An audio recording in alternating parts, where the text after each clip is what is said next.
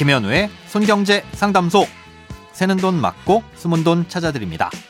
오늘은 퇴직금 및 예금자 보호에 대한 사연입니다.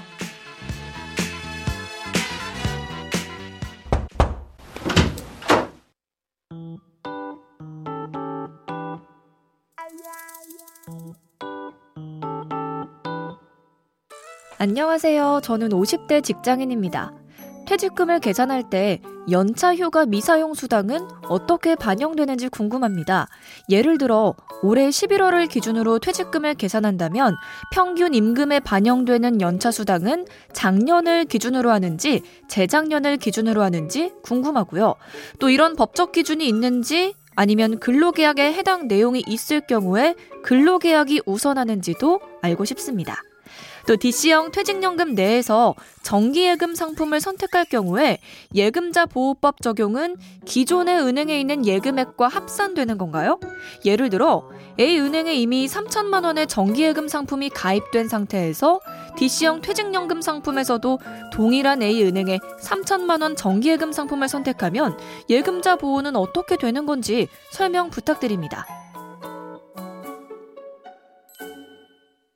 오늘은 청취자 남영묵님께서 보내주신 사연입니다. 5인 이상 사업장의 경우 1년간 80% 이상 출근하게 되면 일정 기간의 유급 휴가를 주어야 하는데요. 이게 흔히 말하는 연차입니다. 이런 연차를 며칠이나 주느냐는 근무 기간에 따라 달라지는데요. 근로기간이 1년 미만이면 1개월당 1일이고요. 1년 이상이면 총 15일, 3년 이상이면 16일, 5년 이상이면 17일, 어, 이런 식으로 2년 단위로 하루씩 늘어나서 21년 이상 근무했을 경우 최대 25일의 연차가 주어집니다.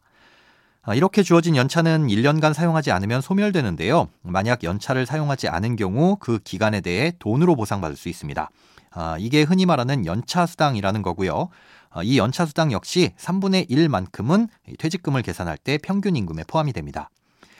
사연자님께서 궁금하신 부분은 올해 만약 퇴직금을 계산하게 되면 언제 발생한 연차 수당을 평균 임금에 포함시키냐는 건데요. 결론부터 말씀드리자면 작년에 연차를 못 써서 받은 올해의 연차 수당이 올해 평균 임금에 계산되는 겁니다.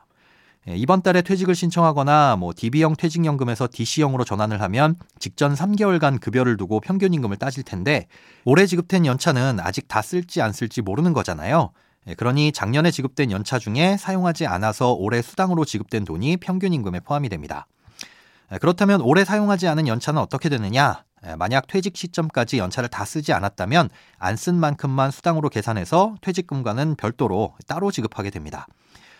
그리고 이런 연차 수당은 근로기준법에서 정해두고 있는 내용이라서 회사의 취업 규칙이나 근로계약이 어떻게 되어 있건 법을 우선해서 적용해야 하는 것이고요.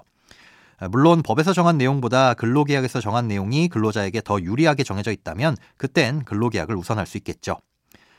다음으로 퇴직연금 계좌에 있는 예금과 일반 예금의 예금자 보호에 대해서 설명을 드리겠습니다.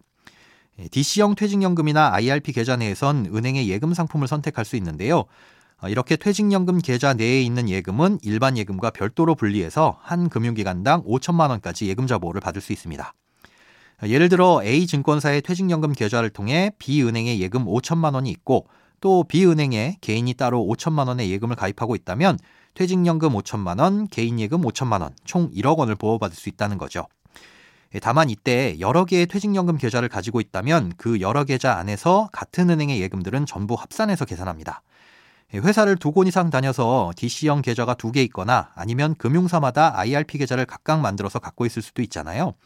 어, 예를 들어 A금융사 DC계좌에 B은행의 예금, K금융사 IRP 계좌에 B은행의 예금, 또 P금융사 IRP 계좌에 B은행의 예금을 각각 가입하고 있다면 B은행의 예금을 모두 더해서 최대 5천만 원까지만 보호를 해준다는 뜻입니다.